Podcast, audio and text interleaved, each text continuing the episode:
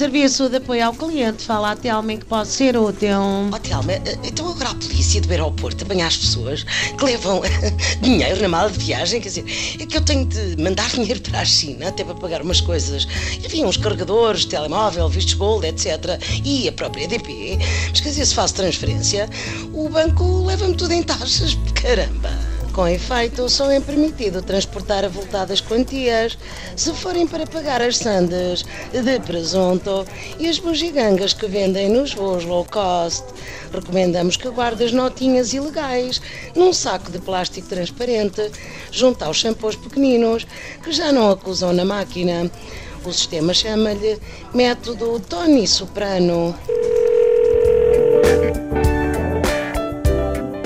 Telma, olá, tá boa. Ouça, eu tenho um dinheirito tem imensa alergia a impostos, é que me faço entender. Ora bem, os médicos aconselham-no a viajar e conhecer novos povos e culturas, especialmente a haver em ilhas desertas que são, portanto, preços fiscais.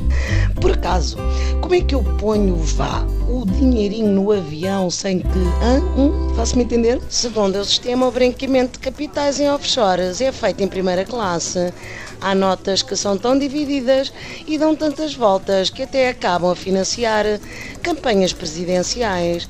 Se preferir o branqueamento de capitais, atire o dinheiro para a mala de uma celebridade que irá dar a uma praia qualquer.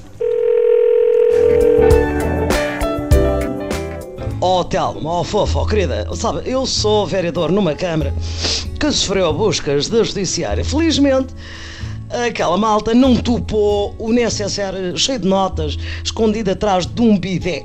Como é que eu envio, portanto, estou-lhe a pescar olho, o necessário para a Suíça? O sistema, fofo, querido, indica que este assunto deve ser tratado noutra secção.